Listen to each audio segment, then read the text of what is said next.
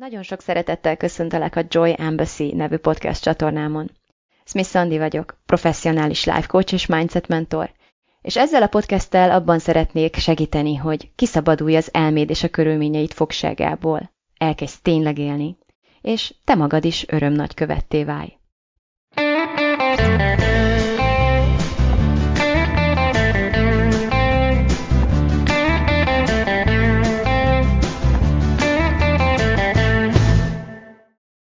Hello, hello!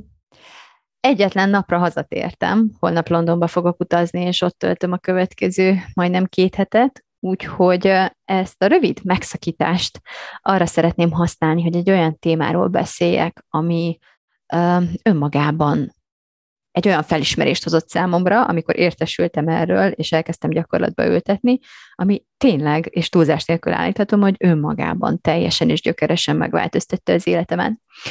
Ez pedig az, hogy, hogy is mondjam, te tudtad, hogy szabadon megválaszthatod azt, hogy mit akarsz gondolni gyakorlatilag bármiről, bármikor, bármelyik pillanatban. Igen, kedves barátom, teljes mértékig a hatalmadban áll döntést hozni erről, minden helyzetben, minden pillanatban. Megválaszthatod az attitűdödet. Megválaszthatod azt, hogy mit akarsz a fennálló körülményekről, a fennálló helyzetről, a számodra láthatóvá vált tényekről gondolni, mit akarsz kezdeni egy elétáruló helyzettel. Minden egyes pillanatban. Minden egyes helyzetben. Na most az van, hogy, és erről egy podcastet is felvettem korábban, hogy vannak ugyebár az életünknek a körülményei. Van az úgynevezett valóság, hogy konkrétan hol húzzak meg ennek a határait, és hogyan definiáljuk ezt, erről természetesen nyithatunk vitát, és ez egy kétele kérdélekkel lévő kategória, ebben tudunk vitatkozni. Alapvetően van a valóság, vannak a fennálló körülmények, és ezek valamelyest korlátozóan hatnak az emberi létezésre, az emberi lényekre. Én úgy szoktam erről gondolkodni, úgy szoktam ezt nevezni, hogy ez, ez az adott játszóterünk. Ennyi. Tehát, hogy ez a, ez a tér és az idő, amiben mozgunk, ezek a díszletek, ezek a fennálló körülmények. És egy csomó minden van ezek között a körülmények között, amiben van beleszólásunk, amit tudunk alakítani, amit tudunk formálni, amit meg tudunk választani, például, hogy hol lakunk, hol élünk, milyen, milyen a berendezése a hálószobánknak, kikkel élünk, kikkel osztjuk, kikkel osztozunk az életünkön, hol dolgozunk, stb. Egy csomó ilyen kérdésben van választási, vagy legalábbis beleszólási jogunk. Ám van egy csomó olyan körülmény is minden ember életében, amit csak úgy dob a gép ami túl kozmikus, túl erőteljes, túl általános, túl globális, túl mindannyiunkat érintő, ahhoz, hogy egyszer emberként nekem ebbe beleszólási jogom legyen. Hogy ma essene az eső, vagy süssön a nap, nem igazán az én uh, fennhatóságom, hogy, hogy e felett döntést hozzak. És ez csak egy példa a nagyon sok közül. Ugyanakkor vannak ezek a körülmények, amiket úgy elénk dob a gép, egyszerűen valami, valami nálunk nagyobb erő úgy határoz, úgy dönt, hogy most ez lesz a valóság, ez fog ezek után történni, és bár ezt nem tudjuk minden helyzetben megválasztani, azt, hogy mit akarunk gondolni a fennálló körülményekről, azt minden pillanatban eldönthetjük. És ez egy óriási erőt ad a kezünkbe, egy, hat, egy, egy felbecsülhetetlen hatalom, amiről azt tapasztalom kócsként, hiszen ez a munkám, hogy a leges legtöbb ember még csak nem is tud róla, hogy rendelkezik ezzel a hatalommal, nem beszélve arról, hogy még éljen is ezzel, és az ebből adódó lehetőségekkel. És erről szeretnék ma részletesebben beszélni, azt szeretném kifejteni, hogy pontosan mivel jár ez a hatalom, ennek a felismerése, és miben fog megváltozni az életed, hogyha megérted ezt a koncepciót, és elkezded tudatosan használni az életedben. Erre pedig kiváló például szolgál a legutóbbi választás Magyarországon, illetve a választás eredménye, amely, mint tudjuk, túlnyomó többséggel egyféleképpen döntött, És ezzel egy nagyszámú ellenzék tagjai pedig ö, nem értenek egyet. Amint azt lehetett látni, nagyon sok ember megmozdult a népesség arányaihoz képest, egy elég magas részvételű szavazás volt ez, és ám bár, hogy mit is jelent pontosan a kétharmad, azon megint csak tudunk vitatkozni, hogy hogyan, lett, hogyan alakult ki a, az eredmény, ami végül kialakult, de az minden kétséget kizáróan eldőlt, hogy a választók többsége a Fideszt szeretné újra kormányzásban tudni a következő négy évre. Ugyanakkor az is számszerűsíthető, hogy egy nagyon népes tábor, több mint egy millió ember, ezt nem szeretné a továbbiakban, vagy ezzel uh, igen elégedetlen. És olyan felméréseket is készítettek az ő népességük körében, amely alapján ezeknek az elégedetlen szavazóknak a két harmada gondolta azt még a választásokat megelőzően, hogy amennyiben a Fidesz nyeri ezeket a választásokat, vagy ezt a választást, el akarják hagyni az országot, vagy legalábbis erőteljesen meg fogják fontolni ezt. És ez egy óriási szám, attól függetlenül, hogy sejthetően nem fog az összes ellenzéki szavazónak a kétharmada távozni az országból a a választás eredményének következtében. Ugyanakkor én mindenképpen szeretnék hozzájuk is szólni ezzel a mai podcasttel, de nem csak hozzájuk szólni. Egyrészt hozzájuk is szólni már csak azért is, mert én is, én magam is fontolgattam, mint ahogy mindig is fontolgatom egy vegyes házasság, egy ilyen kétkultúrájú házasság résztvevőjeként, vagy család résztvevőjeként azt, hogy maradunk-e, meddig maradunk, miért éppen itt telepettünk le, mennyire végleges ez a döntés. Szóval nálunk ez egy képlékeny fogalom, nem uh, ekkora, nem éppen ekkora egetrengető dráma, hanem egy időnként felmerülő, újra és újra felbukkanó kérdés, amiről újra és újra döntést hozunk, függetlenül éppen az aktuális fennálló körülményektől. Tehát egyfelől szeretném megszólítani azokat, akik hatalmas csalódásként élték meg ezeket az eredményeket. És hatalmas, valódi, elvitatatlan drámát élnek át annak következtében, hogy nem a reményeik vagy elvárásaik szerint alakult ez a választás, és emiatt azt fontolgatják, hogy mindent borítanak, és elhagyják az országot, ki milyen háttérből teszi ezt. Tehát nyilván nem egy homogén táborról beszélünk, itt emberekről, egyes emberekről, különböző egyéni szituációkról beszélünk, és a másik oldalon pedig azokat is szeretném megszólítani, akik boldogak, elégedettek ezzel az eredménnyel, adott esetben azt kívánják, hogy igenis, akinek ez nem tetszik, az távozzon, menjen el, tűnjön el, szűnjön meg létezni, vagy pedig, ha már marad, akkor mindenképpen konvertálódjon át a többségi véleményre. Ezek mind gondolatok. Gondolatok alapján döntjük azt el, hogy kire fogunk szavazni. És azt is gondolatok alapján, elhitt gondolatok alapján döntjük el, hogy miért. Azok, akik a Fideszre szavaznak, azok is gondolatokat gondolnak, és gondolatokat hisznek el, hisznek ezeknek a gondolatoknak, amelyeket ők a fejükben forgatnak, és ugyanígy az ellenzéki tábornak a szavazója is a saját elhitt gondolatai alapján hozta meg a döntését, és ezek szerint cselekszik, és ezek szerint gondolkodik továbbra is. Na most uh, nyilván nem, nem találtam fel a spanyol viaszt, de mégis szeretném kiemelni annak a jelentőségét, hogy uh, megvizsgáljuk azt, hogy ez pontosan mit jelent. Megvizsgáljuk azt, hogy mit jelent hinni egy gondolatban, és hogy milyen mértékig határozza ez meg az egész életünket, hogy milyen gondolatban hiszünk. Nagyon szeretném hangsúlyozni azt, hogy bár csintalan módon belenyúltam a családos kellős közepébe, és egy politikai témát hoztam fel alapvetően, mégsem az a célom ezzel a podcasttel, vagy egyáltalán uh, akármelyik uh, megnyilvánulásommal a jövőben, vagy a jelenben, vagy akár a múltban is, hogy politizáljak. Tehát nem a politikáról szeretnék itt beszélni, hanem az emberi részvételről az emberi, mentális, szemléletmódbeli, gondolati, érzelmi részvételről, megélésről és viselkedésről ebből az irányból szeretnék közelíteni.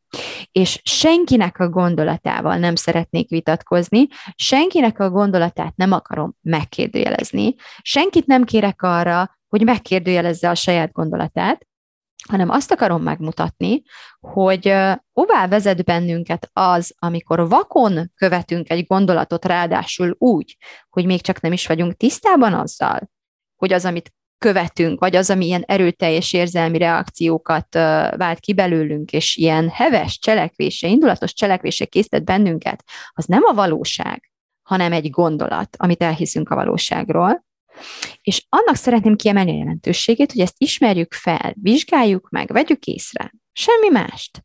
Azt szeretném, hogy nézd meg, hogy miről mit gondolsz, nézd meg, hogy ezt gondolni milyen érzés neked, és milyen, uh, mit, mit okoz ez az érzés, vagy ez a, ez a gondolat, ez a hit az életedben, milyen cselekvések késztet, hogyan nyilvánulsz meg a mindennapok szintjén, amikor ennek a gondolatnak a hatáskörében létezel, és élsz, és mozogsz, hogyan bánsz saját magaddal, hogyan bánsz a szeretteiddel, hogyan bánsz az embertársaiddal, hogyan bánsz azokkal, akik uh, ellentétes véleménnyel vannak a, a veled, vagy hogy kell ezt mondani. De azt hiszem, hogy érted, hogy mit akarok mondani. Uh, vizsgáld meg azt, hogy az elhitt gondolataidnak milyen hatása van az életedre. Ezt szeretném elérni ezzel a, a mai podcasttel, és azzal, hogy ezt a témát ilyen mélységeiben tárom most fel előtted. Tehát, hogyha azok közé tartozol, akik csalódottak az eredményben, és esetleg már csomagolnak, vagy csak nagyon erőteljesen fontolgatják, nem szeretném, nem szeretnék vitába szállni az erről kapcsolatos nézeteiddel, nem akarlak meggyőzni arról, hogy menj, vagy hogy maradj, semmi esetre sem. Csak szeretném, hogy megnézd azt, hogy miben, miben hittél, ami miatt a csalódás ilyen erőteljes benned, és miben hiszel ezek, ezeknek az új fejleményeknek a tudatában, a birtokában, miben hiszel most, mit, mire számítasz, mi, mire, mit remélsz, mire számítasz, vagy mit gondolsz arról, hogy mi fog történni ezzel az országgal, mi fog történni veled, a családoddal, hogyha itt maradsz. Azok, akik meghozzák azt a döntést, hogy elmennek innen, a többségük nem hatalmas kalandvágyból szokta ezt a döntést meghozni, hanem jelentős többségben olyan meggyőződésből, abból a meggyőződésből, hogy itt valami rossz dolog történik, itt valami rossz dolog történne vele, a családjával, hogyha itt maradna, vagy egyáltalán nem tudja, nem tud azonosulni ezzel a környezettel, nem akar azonosulni ezzel a környezettel, egy olyan életre vágyik, ahol, ahol úgy érzi, hogy az értékei nagyobb képviseletet nyernek mondjuk a társadalom, egy társadalmon belül, akár a politikai döntéshozás terén is, vagy pedig simán csak sokkal, de sokkal jobban szeretne élni. Anyagilag úgy látja, hogy itt nem tud annyira boldogulni, itt nem halad, itt elakadt az élete, itt nem becsülik meg. Tehát van egy, van egy, van egy egzisztenciális meggyőződés, van egy értékbeli meggyőződés, van egy van egy társadalmi értékbeli vonala is annak, hogy valaki miért dönt a költözés és az eltávozás mellett. És ezek teljesen érthető indokok, indítékok, és mindig elhitt gondolatok állnak mögötte, nem feltétlenül, vagy nem kizárólag a valóság. És erről egy picit később fogok beszélni. Most azok, akik nagyon örülnek ennek az eredménynek, vagy erre e, ezt választották, és akár lehet, nem pont így gondolták, vagy nem így képzelték el, náluk is az a tapasztalatom, hogy nagyon sokszor egyébként mind a két oldalról nem is annyira egy vágy miatt hozzuk meg ezeket a választásbeli döntéseinket, ilyen választások terén. A politikai döntéseket azt veszem észre, túlnyomó többségben nem, az, nem a hatalmas elégedettség és az újongó tapsikáló öröm, hogy jaj, de jó lesz, hogyha ez az adott párt nyer, hanem inkább egy óriási félelem attól, hogy úristen, világvége jön, hogyha a számomra nem szimpatikus párt fogja vezetni az országot. És erre természetesen mind a két oldalról előszeretettel rá is játszanak a politikai vezetők. Egy kész apokalipszist vázolnak fel arra az esetőségre, hogy mi lesz akkor, hogyha a fennálló hatalom marad továbbra is, vagy mi lesz akkor, hogyha az ellenzék jön a helyünkre, és úristen, tényleg itt aztán kőkövön nem marad, és fű nem fog tovább nőni.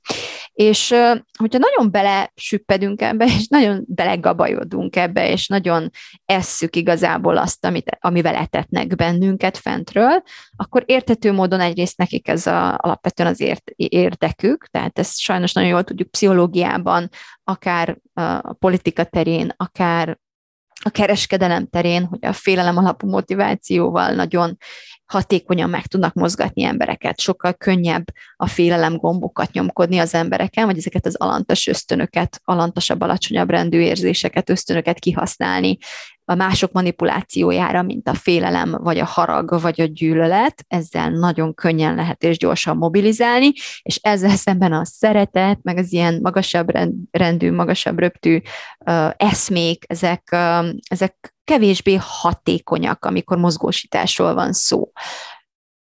Nem kevésbé hatalmas erők, nem kevés, kevésbé hatalmas erőket tudnak megmozgatni, csak egyszerűen nehezebb aktiválni ezeket, vagy sokkal több energiába kerül, vagy tehát egyszerűen nem, nincs, nincs, nem társul emelni sem politikai, sem gazdasági érdek, hanem az a céljuk, hogy rájuk szavazzatok gyakorlatilag, megvegyétek a termékeiket, és ezt A és B között a legrövidebb úton úgy tudják elérni, hogy megfélemlítő, gyűlöletkeltő retorikát alkalmaznak. Ezt nem olyan nagyon nehéz átlátni vagy belátni, de hogyha valaki ezzel vitatkozni szeretne velem, akkor ám legyen, én mondjuk nem szeretnék ebben vitatkozni, nem bánom, hogyha más másképp gondolja, de én ezt így látom, így gondolom és érteni is vélem az okát. Amint ezt mondtam, ezeken az érzéseken keresztül, ezeket a gombokat nyomkodva nagyon könnyen és gyorsan lehet mobilizálni, aktivitásra bírni embereket. És tényleg mind a két oldalról azt látom, hogy a választói a motiváció az elsősorban nem az, hogy Kánaán jön, ha az én választottam lesz megválasztva, hanem hogy elkerüljük a világ végét, hogyha ha sikerül olyan eredményt kieszközölni ezzel a választással, amilyen számomra kedvező, vagy amivel én jobban egyetértek.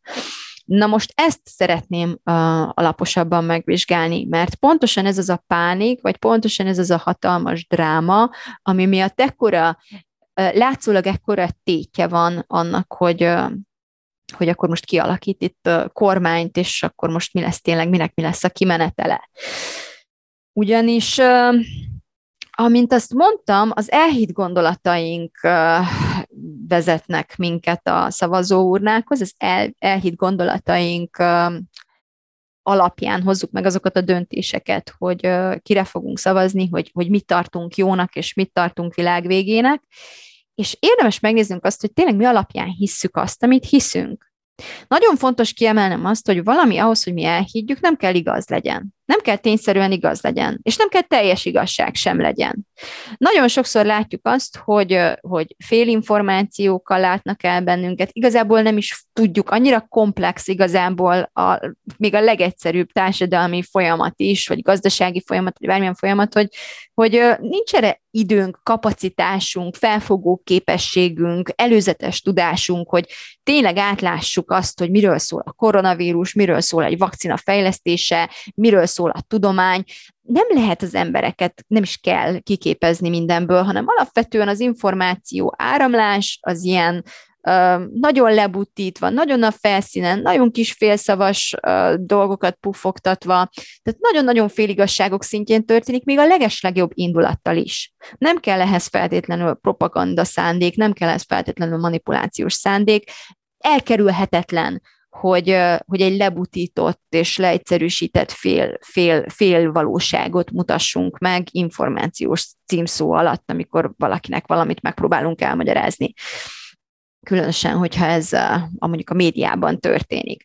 Tehát alapvetően ö, hozzájutunk bizonyos adatokhoz, bizonyos információkhoz, már az sem mindegy természetesen, hogy honnan, nem mindegy, hogy milyen mélységeiben tudjuk ezt feltárni, nem mindegy, hogy milyen mélységeiben tudjuk ezt értelmezni, nem indulunk egy pontról ö, azt tekintve, hogy, hogy milyen igényünk van egyáltalán, a, mennyi, milyen kritikai érzésünk, érzékünk van, milyen kritikai viszonyulásunk van, milyen igényünk van a kritikai megfogalmazása, vagy inkább arra van igényünk, hogy minél egyszerűbben tárják elénk azt, hogy gyakorlatilag a szánkba ránk, vagy mit kell csinálni, és most tényleg minden ítélet nélkül, tehát anélkül, hogy, hogy, hogy szeretnék hierarchizálni, hogy ez egyik az jobb, a másik az meg rosszabb, ez az igazság, ez a valóság, így működik az ember, hogy van egy, kinek, tehát hogy változó, eltérő az, hogy mire van szükséglete, mire van igénye, mire van intellektuális vagy érzelmi igénye, és általában az egész az érzelmekről szól, egyébként az intellektuális igény is. Tehát az, hogy valakinek arra van igénye, hogy mondja már meg valaki, hogy mit csináljak, és aztán ne kelljen ezen gondolkodjak, ez nem egy olyan alantas dolog, ami, ami, ami egyrészt ne lenne jellemző mindannyiunkra. Mindannyiunk sokszor választjuk azt a könnyebbik utat, hogy valaki mondja már meg, főleg amikor valami átláthatatlan számunkra. A legintellektuellebb, legkritikusabb embereknek is van egy olyan alapvető érzelmi igénye, hogy azért mindent mégsem akarunk. Tehát, hogy most melyik mit tudom én, fogkrémet használjuk, nem biztos, hogy azzal is el akarunk egy napot tölteni, vagy akár szerintem egy évet is el tudunk egyébként az összehasonlításokkal tölteni, hanem szeretjük, ha valaki ezt leegyszerűsíteni, nek, leegyszerűsíti nekünk, és mondjuk mutat kettőt, és ebből könnyebben tudunk választani. Tehát, hogy ez nem egy alantas dolog, így működik az emberi agy, és teljesen normális és természetes, hogy így működik. Sokszor szoktuk kritizálni egymást, megítélni egymást ez alapján, hogy jaj, milyen izé, buta, meg, meg milyen, milyen alap, alapszinten lehet motiválni és, és manipulálni, de igazából mindannyian így működünk. Nincs közöttünk különbség. És ezt nem meglátni, egy, egyrészt óriási hiba, másrészt egy hatalmas és indokolatlan megosztottsághoz vezet, és azt hisszük, hogy különbözőek vagyunk, és azt hisszük, hogy jobbak vagyunk egymásnál, többek vagyunk a másiknál, a másik kevesebb nálunk, nekünk van igazunk, a másik hülye.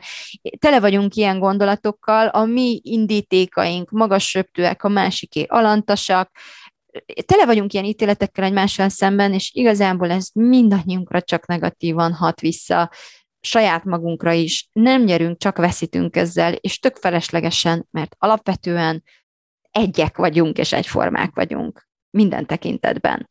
Minden tekintetben egyformák vagyunk, azt illetően, hogy azért gondoljuk azt, amit gondolunk, és azért érezzük azt, amit érzünk, és azért hozzuk meg azokat a döntéseket, amelyeket meghozunk, mert, mert bizonyos információkat bizonyos módon értelmezünk, és, és hiszünk el. Ez az alapja, az alap, a vezérmotiváció, a vezérgondolat mindannyiunk mögött, és ebben tök közösek vagyunk. Most az, hogy, hogyha tök ugyanazt a filmet is nézzük, akkor is millióféle um, véleményünk, következtetésünk és megtapasztalásunk lesz ebből az egészből, az egy dolog, és itt teljesen természetes, és az is azt igazolja, hogy teljesen mindegy, hogy mi történik, teljesen mindegy, hogy mi a valóság, teljesen mindegy, hogy mi az a tényszerű körülmény, amit vizsgálunk, az, hogy hogyan, honnan, milyen szemszögből, milyen értékek mentén, milyen tudás mentén, milyen elvárások mentén, stb. stb. stb. milyen kondíciók mentén uh, értelmezzük az elénk táruló valóságot, az fogja megosztani a megtapasztalásunkat annyi milliárd felé, ahány milliárdan élünk ezen a földbolygón és ez miatt még nem kellene sem gyűlölködnünk egymással, sem a másik vesztét, meg pusztulását, meg, meg kivonulását, meg megtérését, meg agymosását, meg nem tudom micsodáját kívánni, mert egyek vagyunk teljes mértékig ennek a tekintetében. Érdemes, sokkal érdemesebb lenne inkább megpróbálni megérteni, hogy mit hisz az a másik ember, ami miatt így érez, ami miatt így cselekszik. És tudni azt, hogy nem, nem gonoszságból, vagy ostobaságból, vagy hülyeségből, vagy nem tudom miből cselekszi, amit cselekszi, vagy, vagy mond, amit mond, vagy, vagy hiszi, amit hisz, hanem egyszerűen ez az információ jutott el hozzá, és ezt ilyen módon értelmezte és hitte el, ennyi történik ilyenkor. Tehát nagyon fontos meg tisztában lennünk azzal, hogy a hozzánk eljutó, még tényleg tűnő dolgok sem feltétlenül tények egyfelől, lehet, hogy igen, lehet, hogy nem, lehet, hogy igazak, lehet, hogy nem, lehet, hogy valósak, lehet, hogy nem, lehet, hogy csak részigasságok, és a másik fele egészen más értelmezésbe alá helyezni az adott dolgot, amit éppen vizsgálunk, lehet, hogy nem. Tehát ez az egyik. Tök mindegy, honnan szerzed az információdat, tök mindegy, hogy ki mondja, tök mindegy, hogy ő honnan gyűjtötte össze ezt az információt, az az információ minden esetben csak egyfajta leképezése lesz a valóságnak, és csak egy pillanatnyi kis metszet, amire te rá tudsz nézni, nézni, és lehet, hogy, hogy igaz, lehet, hogy nem, de tök mindegy. A lényeg az, hogyha neked ebből valamiféle következtetésed megszületik, vagy valamiféle érzelmi reakciód lesz, vagy valamire, valamilyen cselekvésre készített téged ez, akkor egészen biztos lehetsz abban, hogy benned már lezajlott egy, egy értelmezői folyamat, ami okvetlenül és elkerülhetetlenül torzítani fogja a valóságot. Soha nem egy, egy teljes szintiszta tükröt fog neked leképezni a valóságról, és ezt onnan tudhatod, hogy lettek érzéseid. Amint lett érzésed, biztos lehetsz benne, hogy te nem a valóságra reagálsz már, hanem a valóságról elhitt gondolatodra, akármilyen formában is. Hogyha azt gondolod, hogy ja Istenem, a világ legjobb dolog, dolga történt a kétharmaddal, újra jó kezekben van az ország, akkor te most tapsikolsz, boldog vagy, és örülsz, és én együtt örülök veled. Tök jó. Tök jó, hogy ezt gondolod. Igazából még emlékszem is, amikor egyszer még valamikor a leg legelején még én is hasonló nagy mámorban voltam, hogy akkor itt most valami nagyon jó dolog történik. Utólag úgy gondolom, hogy nem történt olyan nagyon jó dolog, amit én akkor gondoltam, vagy reméltem, hogy történni fog, ezt hívják egyébként csalódásnak, de szeretném, hogy lásd meg, hogy ez az egész egy mentális folyamat. Valami történik, arról én azt gondolom, hogy ez jó, vagy jó lesz és akkor boldog vagyok, örülök, és, és újongok, és ünneplek. Vagy ugyanaz a dolog történik, erről én azt gondolom, hogy hoppá, ez rossz, vagy rossz lesz, és emiatt uh, dráma, és csomagolok, és kivonulok, és, uh, és nagyon nagy baj van, tehát világvége van. Nem azért, ami történt, azért, amit gondolok arról, ami éppen történik. Lényeges különbség. Na most van így egy ilyen, hozunk egy másik példát, tehát így olvashatjuk a hírekben, bár bevallom, hogy mondjuk az állami médiából nem informálódom, tehát ott lehet, hogy ez így nincs bemondva, de alapvetően gyakran látom mindenhol így a köztudatban ezt a, ezt a hírt így felröppenni, hogy hatalmas válság jön, hiperinfláció, élelmiszerválság, maradjunk csak az élelmiszerválságnál. És a logikusnak tűnik, tehát, hogy mit tudom én, Ukrajna a nagy élelmiszerellátó, és most Ukrajna nem lát el minket élelmiszerrel, mert szerencsétleneknek van más dolguk is, és hogy emiatt óriási válság jön. Most csak induljunk ki ebből a, az élelmiszerválság körülményből, amit így, fe, ami így felröppen a hírekben, mint egyfajta um, előrejelzés, mondjuk egy időjárás előrejelzés, hogy esni fog holnap, élelmiszerválság jön. A tény itt az, a tény itt nem az, hogy jön vagy nem jön, mert azt még nem tudhatjuk. Ha bekövetkezik, egyetem mit hívunk válságnak, tehát hogy, hogy lesz mit tenni, vagy egyáltalán nem lesz, csak búza nem lesz, de más lesz. Tehát, hogy, hogy mit hívunk válságnak, már ez is egy értelmezés kérdése. Egész mást nevez minden egyes ember válságnak, mint a másik ember. Ezt nagyon fontos érteni. Nagyon fontos azzal tisztában lenni, hogyha te hallod azt a szót, hogy válság, akkor neked az egy dolgot jelent, egy, egy bizonyos szinten kezdődik el, másnak meg mást jelent, máshol kezdődik el. Lehet, hogy másnál, lehet, hogy az, amit mi hatalmas válságnak hívunk, vagy élünk meg, az, mit tudom én, Afrikában vagy normalitás, vagy egyenesen maga lenne a Kánaán. Szeretném, hogy meg, megértsd azt, hogy ezeket a dolgokat lehet perspektívába tenni egymással. Na most itt azt akarom még kiemelni, hogy jön a hír, hogy a tény az, hogy olvasom a hírekben, itt van ebben a hírben, hogy, hogy ez és ez az információ alapján úgy gondolják a tudom, gazdasági előrejelzők, hogy élelmiszerválság jön. Oké. Okay.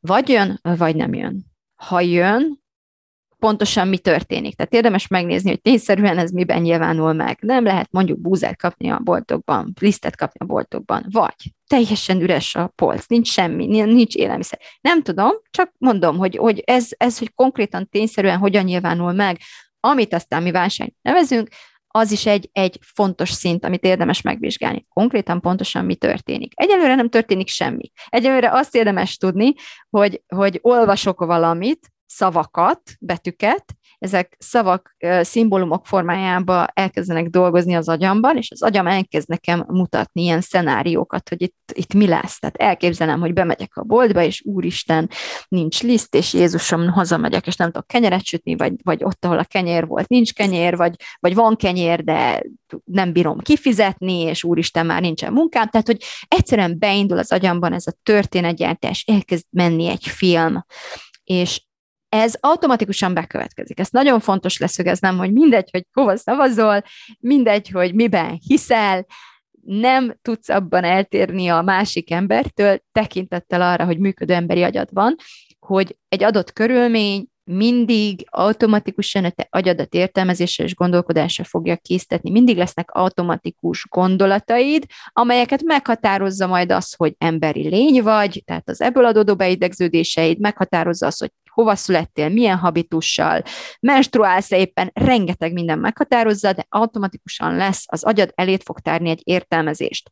Na most az szokott történni a világban, hogy ezzel az automatikus értelmezéssel kritika nélkül be is érjük. És nem csak, hogy beérjük, hanem összetévesztjük a valósággal. Azt hiszük, hogy amit hiszünk, amit az agyunk gondol, az úgy lesz elhisszük azt, hogy Jézuson válság jön, akkor gyorsan be kell tankolnom, be kell vásárolnom, be kell az erkélyemet ültessen búzával, nem tudom, most túlzok, de, de hogy, hogy úristen, valamit csinálnom kell, mert az lesz, amit én, amit olvastam a hírekben, és emiatt még az agyam ki is színezte, és, és kiegészítette, hogy itt mi lesz.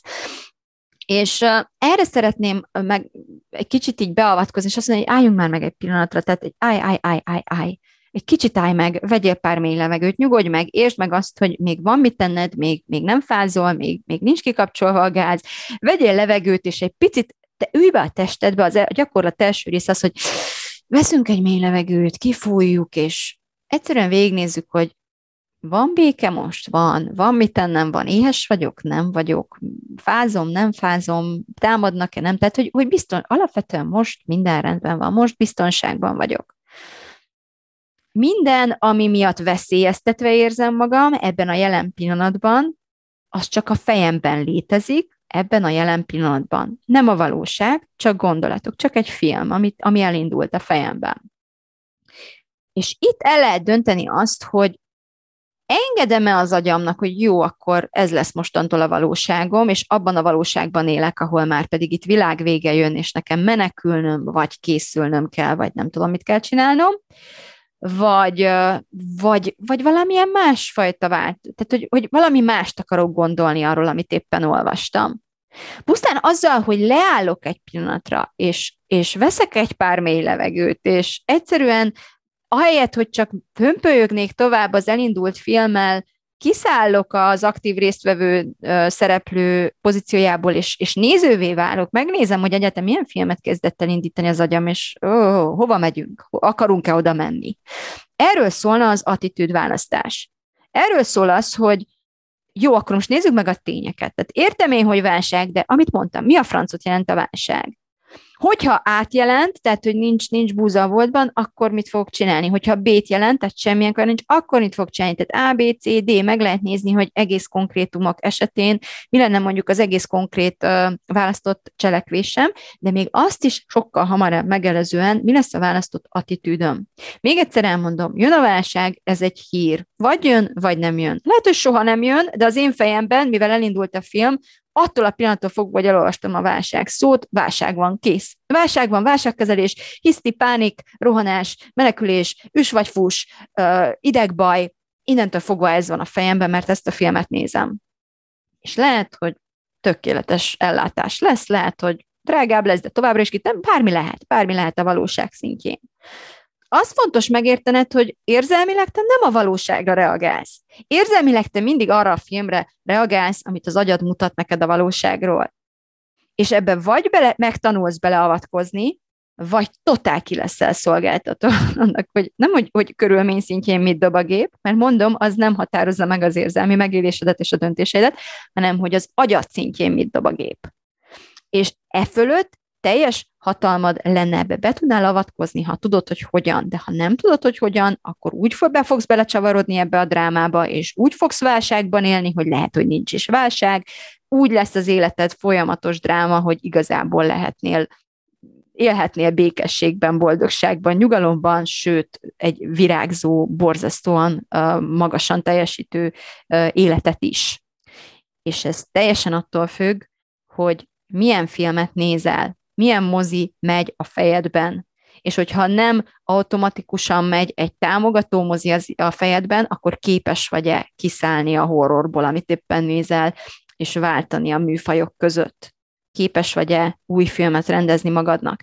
Erről szól ez a képesség, amiről ma akarok beszélni. Eldöntheted, hogy mit akarsz arról gondolni, hogy a hírek szerint élelmiszerválság jön nem, hogy mit akarsz, ne azt egyből, hogy mit akarsz cselekedni, hanem mit akarsz gondolni erről. Azt akarod-e gondolni, hogy Atya Úristen világvége, pánik legyen, és, és mostantól uh, így remegek, és elbújok, és nem tudom, mit csinálok, vagy azt akarod gondolni, hogy oké, okay, higgadjunk le, nyugodjunk meg, uh, legyen ABCD tervünk, amit csak tehetünk a biztonságunk érdekében, azt, azt tegyük meg, de ezen kívül maradjunk higgadtak, nyugodtak és akár még nézzünk valami pozitívabb, tehát keressük a jót, keressük a pozitívat, keressük azt, ahogyan élhetővé válik az életünk, és hogyha még, hogyha ezt már sikerült bebiztosítanunk, akkor ne csak élhető legyen, hanem élvezetes is legyen. Választhatsz, eldöntheted, hogy mit akarsz gondolni, eldöntheted, hogy mit akarsz érezni ebben vagy abban a helyzetben. Mit akarok most gondolni és érezni és cselekedni, hogy, hogy ez még egy potenciális lehetőség, hogy lesz, nem lesz, baj lesz, vagy jó lesz, vagy akármi lesz, és hogyha ne adj Isten bekövetkezik, és tényszerűen itt van előttem, akkor is eldöntöttem, hogy most ezzel mit akarok kezdeni, mit akarok gondolni erről. Lehet, hogy tényleg csak lisztem lesz, és végre kiderül mindenki számára, ami számomra valahogy még eddig nem tud kiderülni, hogy nem is kell nekünk annyira ez a liszt. Tehát, hogy igazából ú, fúj glutén, és mindenki egészséges lesz.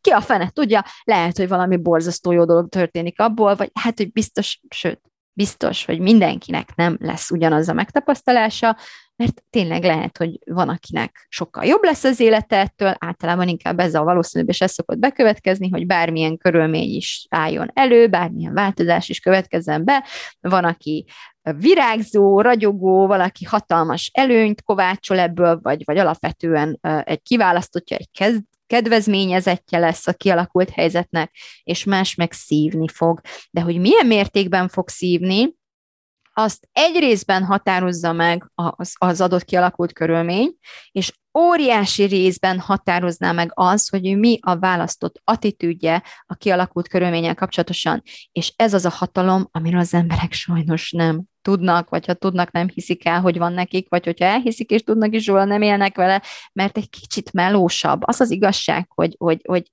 kell azért figyelem, kell azért tudatosság, kell azért egy kis energia, egy kis erőfeszítés, hogy beavatkozzunk abba, ami egyébként automatikusan is működne. Viszont amellett próbálok érvelni az első percét az utolsó igenek a mai podcastnek, hogy megéri, hogy óriási különbség a megtapasztalásodban, az életedben, az életminőségedben, a döntéseid minőségében, a cselekvéseidben az, hogy, az, hogy élsz azzal a hatalmaddal, hogy minden fennálló helyzetben választasz magadnak egy attitűdöt. Kétharmad. Harmadik kétharmad. Mit akarsz gondolni erről? Mit akarsz érezni ezzel kapcsolatosan? Ha az újongók örömteli mámoros táborában állsz, mit akarsz gondolni azokról, akik, akik el akarnak most költözni az országból? Örülni akarsz, hogy el, akarsz, hogy el akarnak menni? Örülni akarsz, hogy kevesebben leszünk? Örülni akarsz, hogy hogy homogenizálódik a társadalom, örülni akarsz ennek, vagy jó dolognak akarod ezt tartani, vagy nem akarod annyira jó dolognak tartani. Az egyik legjobb gyerekkori barátnőm, nagyon-nagyon kedves barátnőm kérdezte meg a Facebook oldalamon nem olyan régen, hogy én mit keresek, mit, mit csinálok ebbe az országba, hogyha nekem nem tetszik, ami itt történik. És az, hogy én ezt hogyan fogadom, ezt a kérdést, az nem raj, rajta múlik, és nem is azon múlik, hogy ő milyen intencióval tette ezt fel, lehetett a legjobb indulattal, a legkedvesebb, nyitottabb érdeklődéssel, vagy akár lehetett azzal a, azzal a sugalmazott, sugal, van ilyen szó, sugalt szándékkal, hogy menj a francba, hogyha nem tetszik, nem tudom, ezt vitatkozhatnánk akár, de tök értelmetlen ezen vitatkozni. A lényeg az, hogy az, hogy engem ez érzelmileg megérint és hogyan, az nem nem a valóságos kérdéstől függ, vagy nem a valóság, a kérdés feltételének valóságos szándékától függ, hanem az én fogadásomtól függ, hogy mit fogok ezzel kapcsolatosan érezni. Én mindenképpen azt érzékelem, hogy sokan azt gondolják, hogy akkor lenne csodálatos hely a család, az ország, a közösség, ha mindannyian egyformák lennénk, és mindannyian ugyanazt gondolnánk. És egész ideológiák épültek e köré a gondolat köré, meg lehet nézni a gyakorlatban, hová vezetnek ezek az ideológiák, de valamiért nem tanulunk ebből. Valamiért emberileg van bennünk egy igény, egy gondolat, ami valahogy úgy tűnik, hogy alapbeállítás, és ott motoszkál, hogy ha egy, egyformán gondolkodunk, akkor egyek vagyunk, akkor összetartozunk, akkor szeretet van, akkor jaj, de jó, ha meg, ha meg eltérően gondolkodunk, ha te valamit másképp látsz, mint én, akkor meg már világvége van akkor meg már ellenségek vagyunk, akkor meg már mi nem jöhetünk ki egymással, akkor meg már az lesz a legjobb, ha te elmész a francba, én meg itt maradok, mert nyilvánvalóan nekem van igazam, te meg hülye vagy, nyilván nekem, nekem van itt helyem, neked meg nincsen. Majd akkor lesz, hogyha megérted azt, hogy az én zsenialitásom az egyetlen járható út, és te is áttérsz erre ironizálok nyilván, és nem, nem a Fidesz szavazóknak szól, amit most gondolok, hanem minden, minden egyes emberi lénynek, aki, akinek emberi agya van, és alapvetően sajnálatos, vagy nem sajnálatos, nem tudom miért, de úgy tűnik, hogy van egy alapbeállítás az emberi agyban, ami azt hiteti el velünk, hogy az lenne, hogy, hogy mi, mi gondoljuk jól, a másik téved, ez az alap, és nem vagyok különböző ettől, tehát hogy tényleg nem magasról beszélek, vagy nem, nem magas, nem magaslóról próbálok itt ironizálni, hanem őszinte magamban nézés azt kell mondanom, hogy nyilvánvalóan nekem van igazam, nyilvánvalóan én látom jól, hát ki más látná jól? Hát értelemszerűen én vagyok az okos, és aki nem olyan okos, mint én, az legyen, nőjön fel a szintemre. Ez az alap, amit gondolunk, mindannyian, ahány milliárdan vagyunk, és ezt, ezt érdemes észrevenni, és ezt érdemes egy kicsit így meglátni felülről is, hogy ez milyen komikus már, hogy itt az a sok milliárd ember, és mindenki tudni véli, hogy hogyan kellene gondolkodni, és mindenki tudni véli, hogy a több, az összes többinek hogyan kellene gondolkodni, és ebből származik az összes feszültségünk, hogy nem csak tudni véljük, de el is hisszük, hogy ennek tényleg így kellene lennie, és, és, és mekkora tévedés már ez, és mibe kerül nekünk ez a tévedés? Mit okoz? Megosztottságot, félelmet, állandó önigazolást, állandóan bizonyítanom kell, hogy igazam van, igazam van. Állandóan próbálom győzködni a szeretteimet, meg akiket nem szeretek, azokat is, mert, mert fenyegetve érzem magam azáltal, hogy ő mást gondol nagyon rezonálok, nagyon könnyen manipulálható leszek az ilyen úszító üzenetekre tele lesz a szívem haraggal, gyűlölettel, fenyegetettséggel, veszéllyel, megosztottsággal, zárkózottsággal, elszigeteltséggel. Ezt, ezt okozzák ezek a gondolatok. A saját páromtól fordulok el, a saját gyermekemet tagadom meg, a saját szeretteimtől uh, szigetelem el magamat, mert uh, ilyen korlátoltak, hogy nem látják, hogy, hogy mennyire tévednek, és nekem meg mennyire igazam van azt, azt kívánom, arra vágyok, hogy vagy mindenki térjen át és gondolkodjon úgy, ahogy én, vagy, vagy szűnjön meg létezni, szűnjön meg a látókörömből. Mindegy, hogy egyébként egy tök értelmes, tök értékes embernek tartom, mindegy, hogy a legjobb barátom volt, mindegy, hogy, hogy nagyon szeretem, mert jó ember, mert mindegy, hogy ő volt az egyetlen, aki segített rajtam akár adott pontban, mindegy, mindegy, mert, mert nem úgy gondolja, hogy én, mert valami más filmet néz és más gondolatokban hisz. Komolyan, Komolyan így akarunk élni emberek? Ezt, ezt nagyon őszintén kérdezem, és mindenkitől. És aki meg elmegy, ő hogyan gondolkodik azokról, akik maradnak? Mint egy, nem tudom, agymosott birkák hada, vagy az én, én a halálos ítéletem aláírói, vagy a számüzetésem, ők engem száműztek, vagy, vagy, vagy, vagy megvezetett, megtévesztett emberek, tehát ilyen lealacsonyodottan, ilyen, ilyen majd én magasról, tehát hogy hogy akarok róluk gondolkodni, hogy akarok érezni velük kapcsolatosan, eldönthetem minden pillanatban, eldönthetem, hogy mit akarok gondolni a másik emberről. Eldönthetem, hogy mit akarok gondolni saját magamról. Eldönthetem, hogy mit akarok gondolni az, az a helyről, ahol élek, a közösségről, a többi emberről, függetlenül attól, hogy a másik miben hisz, hová szavaz, eldönthetem. És akármit is fogok gondolni, és akármit is hiszek el, akár döntöttem tudatosan erről, akár automatikusan kaptam egy értelmezést, és fogadtam el az agyamtól, az fogja száz százalékig meghatározni a megélésemet. akik menni akarnak, elgondolkodtatok azon, hogy mit gondoltok arról, hogy mi lesz ott, ahová mentek? Hogyan képzelitek el, milyen gondolatokat? Nyilván azt kell gondolnunk, hogy egy ekkora lépést megtegyünk, hogy az jobb lesz, hogy ez nagyon rossz, ott jobb lesz, vagy itt annyira rossz, hogy ott csak jobb lehet, vagy valami, hogy valamilyen formában az agyunk azt gondolja, olyan gondolatokat gondol és hiszel, ami alapján itt rossz, ott jó, vagy legalábbis ott jobb lesz. De mit jelent ez? Érdemes ezt végig gondolni. Miben lesz jobb? Mindenben jobb lesz? Száz százalékig jobb lesz?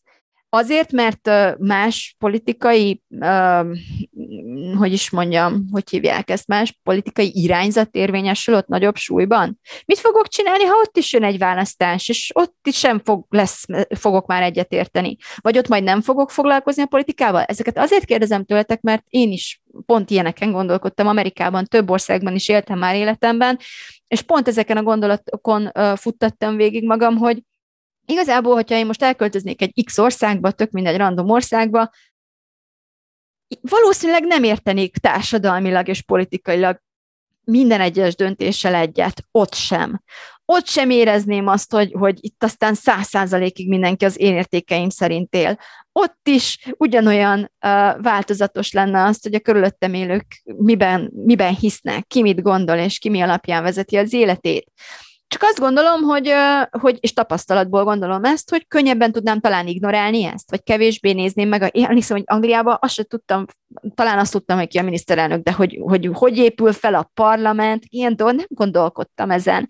És őszintén megmondom, felszabadító volt nem gondolkodni ilyeneken, olyannyira, hogy majd hamarosan beszélek egy picit a saját választott attitűdömről is, ez mindenképpen szerves részét fogja képezni hogy alapvetően egy óriási nyugalmat, békességet is hoz, és rengeteg energiát szabadít fel, pusztán az a döntés, hogy tudjátok mit? Én ezt, ezt így ignon, ezzel nem akarok foglalkozni az életemben. És rájöttem arra, hogy ezért a luxusért nem kell elköltöznöm Angliába. Mert ha elköltöznék Angliába, és most csak példaként említem Angliát, egyébként viszonylag könnyen tudnék három a négyből három angol állampolgárral a családomban oda költözni, azt gondolom, tehát, hogy mindenképp egy opció, de az is szinte bizonyos, hogy már most is innen is meg tudom nézni a társadalmat kritikai szemmel, a politikai uh, irányzatokat kritikai szemmel, ott is mindig vannak választások. Tehát, hogy hogyan képzelem el, hogy akkor majd ott is mindig elköltözök, vagy tovább költözök, ha valami nem tetszik. Ezeken érdemes végigfuttatnom magamat, és nem csak azt nézni meg, hogy mi a fennálló létező jelenbeli gondolatom az automatikus, és nem, nem kell megtámadnom a gondolataimat. Tehát jogos, Fidesz szavazók, jogos, amit gondoltok, amiben hisztek, okotok, jó okotok van arra, hogy azt higgyétek, amit hisztek, abban higgyetek, amiben, hitte, amiben hisztek. És ellenzéki szavazók, meg menni készülők, teljesen érthető, hogy el akartok menni, teljesen érthető, hogy csalódottak vagytok, teljesen érthető minden, amit éreztek, amit hisztek, amiben gondoltok, jó okotok van ugyanúgy ezt gondolni, és ugyanezekben a dolgokban hinni. De akarunk-e ilyet gondolni? Akarjuk-e azt gondolni, amit éppen gondolunk? Szeretjük-e azt az érzelmi megélést, megtapasztalást, azt a dinamikát, azt az energiát, amit az elhitt gondolatainkból kapunk? Szeretjük-e azt az irányt, amit felvett az életünk, amióta azt a mozit nézzük, amit éppen nézünk? Mert ha nem, azt akarom elmondani újra és újra a mai podcastben, hogy meg tudjuk változtatni, tudunk rajta változtatni, meg tudjuk választani, választhatunk magunknak attitűdöt.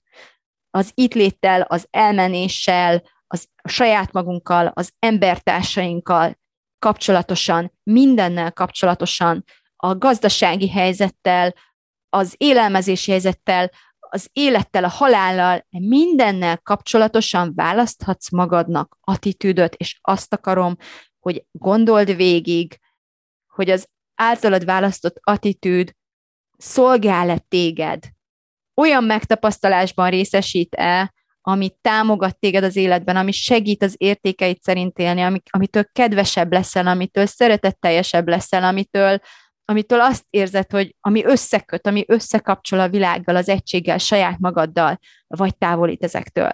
Mert hogyha a második, akkor szeretném, hogy tudd, hogy változtathatsz az attitűdödön. Választatsz magadnak másik attitűdöt. És akkor most nagyon röviden, lehet, hogy érdekel, lehet, hogy nem, hanem akkor ezen a ponton nyugodtan kikapcsolhatod. Mesélnék egy pár dolgot az saját választott attitűdömről. Ja, és még azt is szeretném említeni, hogy egy választott attitűd bármikor felülbírálható. Tehát hozhatsz olyan döntést, hogy a változás, a program és attitűd változás jogát fenntartom. Jelen pillanatban az a helyzet, hogy kétharmad, én nem ezt kértem, köszönöm, de ez van, és én választok egy attitűdöt, ami ezzel és ezzel a feltétellel eddig és eddig érvényes, és majd, hogyha nem tetszik a, a most választott attitűdöm, akkor választok egy új attitűdöt, semmi probléma. Jelen pillanatban a választott attitűdöm, és bevallom, hogy borzasztóan jól jött nekem, hogy tíz napot azonnal elmentem Amerikába, amikor ez bekövetkezett, és hogy most még tíz napot elmegyek Angliába is, tehát kell nekem ez a távolság, de egyre inkább letisztítottam magamban, végignéztem a, a, a, a, az ellenzéki választók csalódottságát, végignéztem a, a Fidesz szavazók örömét és ünneplését, végignéztem a, a saját gondolataimat, a saját mozimat, a saját filmemet, végignéztem a, a csalódottság feldolgozását, az ilyen tüntetőleges kivonulásokat, a sértettséget, az egymás torkának ugrást, mindent végignéztem kellő távolságból, és nem reagáltam. Sokáig nem szólaltam meg a saját gondolataimat illetően, és ez azért van, mert tudtam azt, hogy nem akarok az automatikus gondolataim alapján megnyilvánulni. Nem akarom az automatikus gondolataimat kifejezni, megosztani másokkal, mert túl nyersek, mert messze menőkig nem biztos, hogy ki akarok tartani mellettük, mert messze menőkig nem biztos, hogy támogatóak. Indulatból azt mondani, hogy na, csomagolok és csá, minek, minek, minek, minek. Még akkor is, hogyha akkor abban a pillanatban ezer gondolatot hiszek el, amivel alá tudnám támasztani, és amit jókkal hiszek el, úgy mellesleg mellé tenném, minek? Nem biztos, hogy azok a választott gondolataim is, amelyek az automatikus gondolataim. És ez a tíz nap távolság térben, időben, mindenféle szempontból borzasztó előnyös volt, hogy, hogy meg tudjam vizsgálni ezeket az automatikus gondolatokat, és tudjak helyettük olyat választani, ami ebben a pillanatban jelenleg békét hoz nekem, és erőt ad. És ezek a következők nem akarok senkit meggyőzni, nem akarok senkit megtéríteni, nem szeretném, hogy, hogy azt gondoljátok, hogy mindenkinek így kell csinálni, hogy el fogom mondani. Én azt akarom elmondani, hogy én milyen attitűdöt választottam a jelen helyzettel, alapvetően abból az aspektusból, hogy én nem, nem így döntöttem, vagy nem ez az én választásom, nem, én, nem, ezt a, nem ezt az eredményt akartam. Én úgy döntöttem, hogy maradok. Jelenleg egyenlőre maradok úgy döntöttem, hogy elmehetnék, most még legalábbis mindenképpen, de nem akarok elmenni. És miért nem akarok elmenni? Azért, mert ami miatt itt vagyok, az nekem sokkal értékesebb, mint, és, és nincs, nem látom veszélyben, mint, mint az, amit att, attól kapnék, vagy attól számítanék, attól várnék, hogy elmegyek. Én imádom a környéket, ahol lakunk, nagyon szeretem az embereket, akkor is, hogyha nem értek velük egyet, vagy ők nem értenek velem egyet, és emiatt akár eltávolodnak tőlem, emiatt szomorú vagyok. De alapvetően én szeretem, szeretem az itteni életemet, szeretem a házunkat, szeretem a békességet, a nyugalmat, amit megteremtettünk, amit létrehoztunk, nagyon szeretem a közösségünket, az iskolát, ahová járnak a gyerekeim, vagy majd fognak járni, mert most még csak a lányom jár oda, és emiatt úgy döntöttem, hogy amíg ezek a leg, számomra jelen pillanatban a mi családunkat érintően ebben az életszakaszban legfontosabb értékek ilyen mértékig még mindig tudnak érvényesülni itt ebben a helyzetben, legalábbis jelen pillanatban a dolgok jelenlegi állása szerint, addig én itt maradok. Ez az egyik. Ennek persze vannak alapfeltételei, alapfeltétele, hogy működik az iskolánk, alapfeltétele, hogy elő tudom teremteni az, az anyagi fedezetét annak, hogy ezt a színvonalat meg tudjam tartani, és ez a hiperinflációval és nem tudom milyen és mindenfélével gazdasági változó körülmények közepette ugyanúgy érvényes feltétel, mint, mint hogyha ezek nem történnének meg. Tehát alapvetően az én választott attitűdöm arra, hogy infláció az az, hogy oké, okay, akkor több pénzre van szükség, akkor több pénzt fogok teremteni. Ha több pénzre van szükségem ahhoz, hogy úgy éljek, hogy élni akarok, semmi probléma, akkor több pénzt fogok teremteni. És mondom, hogy ez egy olyan fajta feltétel, ami, ami egy elvárás is saját magam felé, hogyha ezt az elvárást be tudom teljesíteni itt ebben a helyzetben, akkor én emiatt nem fogok elmenni. Ha meg nem, akkor ez egy olyan feltétel, ami miatt potenciálisan, tehát hogyha valami sérül az alap, alap szükségleteim, vagy az alapfeltételeim közül, akkor az egy másik helyzet lesz, ahol más döntéseket fogok hozni. Alapvetően az anyagi boldogulás az egyik, tehát hogy meg tudjuk-e tartani a biztonságunkat, az életkörülményünket, a másik az iskolának a működése, mert ez a fő ok, ami miatt annyira, annyira elégedettek és boldogak vagyunk az itteni életünkkel, és a harmadik pedig, ami nekem nagyon fontos, hogy egy európai országban szeretnék élni, még ha csak valamennyire is papíron számít annak, de akkor is, hogyha például az EU-ból kilépne Magyarország, akkor én onnan, innen elköszönnék. Ez a helyzet velem. De ez az én választott értékem, az én választott döntésem, ez a három feltételem van, a egyenlőre, úgy néz ki a választott attitűdömben, hogy ezekkel fennállnak, és akkor addig én maradok.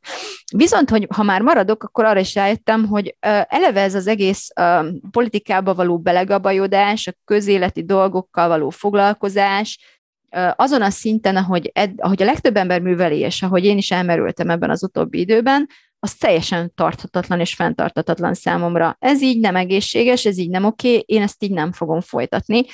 Uh, és ezt megtehettem egy választott attitűddel, hogyha változtatok az attitűdömön.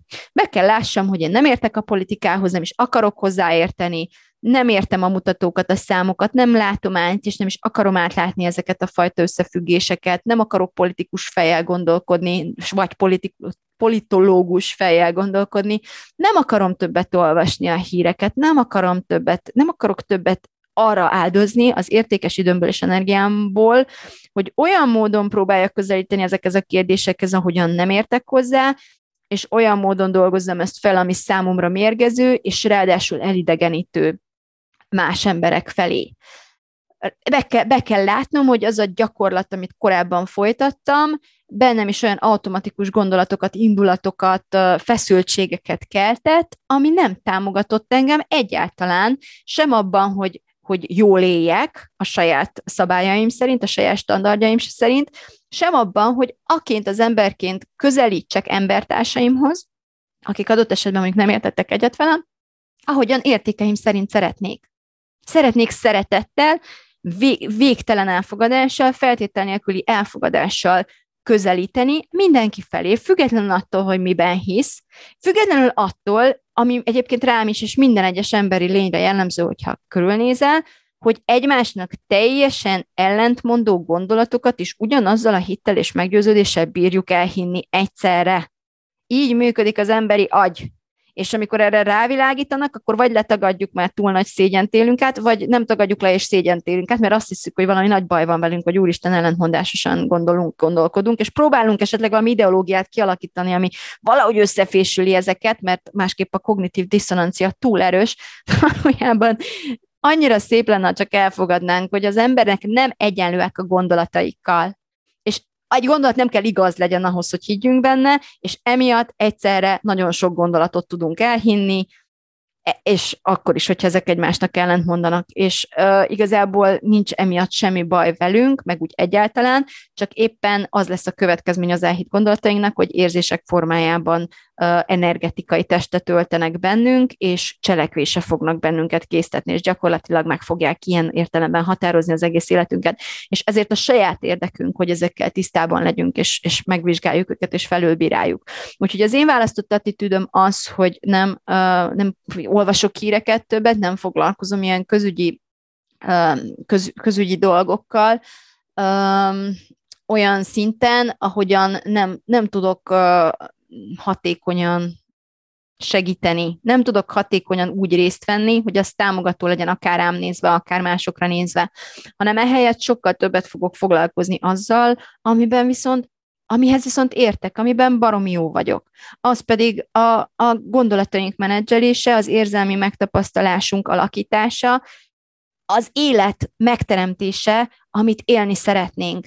És ennek a tudásnak a megosztása veletek mindenkivel, aki nyitott erre, aki kíváncsi erre, aki szeretne élni az Isten adta hatalmával, hogy teljes mértékig be tud avatkozni a saját megélésébe, a moziba, amit néz, azáltal, hogy minden adott helyzetben uh, él azzal a jogával, hogy megválasztja az attitűdjét.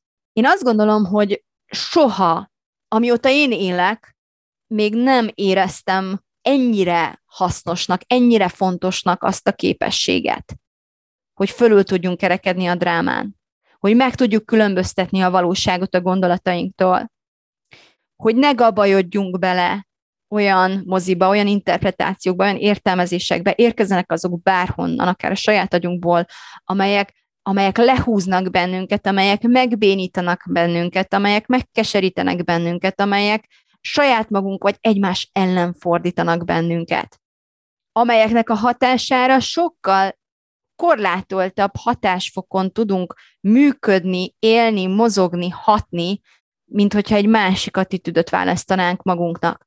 Azt gondolom, hogy erre a képességre, hogy menedzselni legyünk képesek a saját elménket, és a drámát, amiben amúgy totál belegabajodnánk, soha nem tudnék megnevezni még egy időszakot, amióta én élek, amikor nagyobb szükség volt erre. És éppen ezért úgy jöttem haza Amerikából, azoktól a nőktől, abból a közösségből, ahonnan megszereztem ezt a tudást, amiért életem végéig hálás leszek, hogy, hogy én ezt át akarom adni. Itt, ebben az országban, magyar nyelven, Magyarországon magyaroknak, mert óriási szüksége van a legtöbb embernek erre. Ebben az országban talán sokkal nagyobbra, nagyobb szüksége van, mint, mint bárhol máshol, ahol eddig jártam, és ahol alapvetően egy, egy magasabb tehát hogy jobb, jobb lelki állapotban rezegnek az emberek.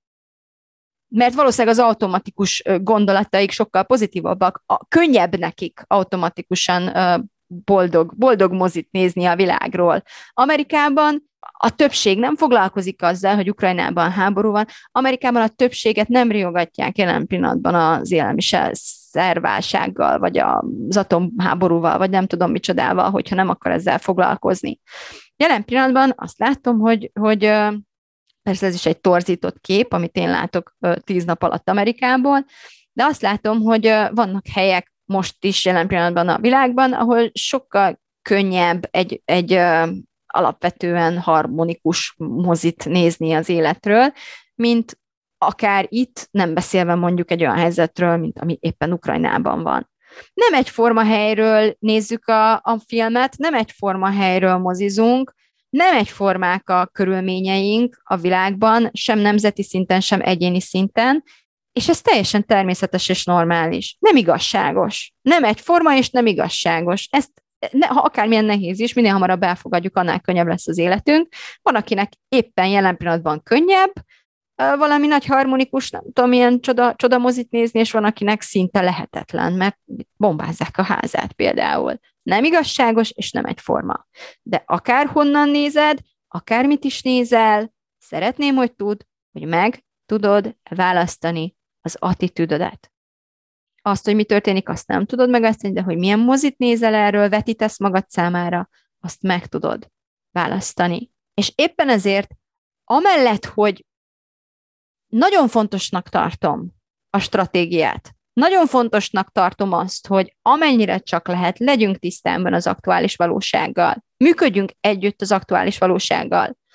Legyen stratégiánk, legyen ABCD tervünk, legyünk igazán talpra esettek, éljünk a lehetőségeinkkel, keressünk sok pénzt, nagyon sok pénzt, hogyha arra, ha, sok, ha nagyon sok pénzre van szükségünk, nagyon sok pénzt keressünk, ebben mind nagyon hiszek, hogy tegyük meg a gyakorlatias lépéseket amire szükségünk van ahhoz, hogy, hogy minél nagyobb biztonságban, sőt, minél nagyobb virágzásban tudjuk a saját életünket, vagy a szeretteink életét, vagy, vagy segíteni másoknak. Tehát vannak gyakorlatias, praktikus döntések, lépések, amiket minden egyes nap következetesen meg kell tennünk, érdemes megtennünk. És szó sincs arról, hogy azt akarnám mondani, hogy ringasd magad egy álomvilágba, ahol nincs válság, nincs háború, és nem tudom, angyalok hárfán fúvaláznak, vagy nem tudom, mit csinálnak. Nem ezt mondom, legyél résen, legyél gyakorlatias, biztosítsd be magad, ahogyan csak tudod. Ez az egyik feladat. De a másik az, hogy válasz egy olyan attitűdöt közben, ami segít szeretni, segít kapcsolódni magaddal és másokkal, segít békét teremteni, segít összehozni, segít összekapcsolni, segít szeretni, segít élni. Ezt, ezt akarom kitűzni célomul a választott attitűdömmel, és ennek a lehetőségét szeretném neked is felkínálni ebben a mai podcastben. Válasz olyan attitűdöt, ami segít élni, szeretni, működni az életedben. És hogyha szeretnél ennek a mélységeibe jobban belelátni, és szeretnél több trükköt, praktikát, technikát, jobban átlátni az összefüggéseket, együtt gyakorolni ezeket az eszközöket, akkor lép be a Kitalálom, Megcsinálom programomba, mert ott nap mint nap pontosan ezt csináljuk, ezt gyakoroljuk. Köszönöm szépen a figyelmedet. Kellemes hétvégét kívánok, vagy akármilyen napot, amikor éppen hallgattad. Szia! Thank you.